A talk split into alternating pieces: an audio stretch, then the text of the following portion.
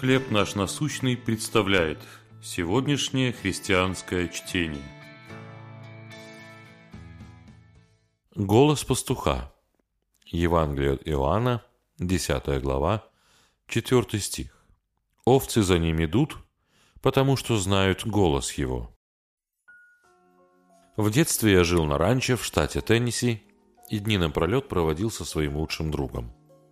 Мы гуляли по лесу, катались на пони, ходили на арену для Родео и смотрели, как ковбои управляются с лошадьми.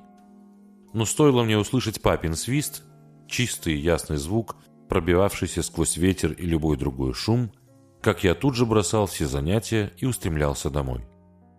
Сегодня, много лет спустя, я без труда узнал бы этот свист. Беседуя с учениками, Иисус назвал их овцами, а себя пастухом.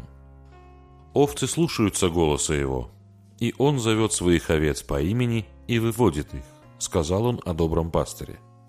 В то время как многие самозванные учителя пытались увлечь учеников за собой, Он заявил, что Его овцы смогут узнать Его любящий голос и сделать верный выбор.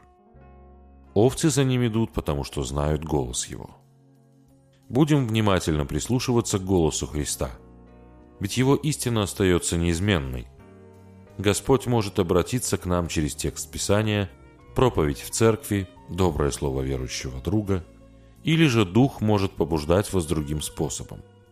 Господь зовет своих овец. Послушайте Его. Что мешает нам слышать голос Христа? Что Он говорил вам в последнее время? Боже, мне нужно напоминание о том, что Ты говоришь и я должен слушать. Помоги мне быть внимательным, слышать и отвечать.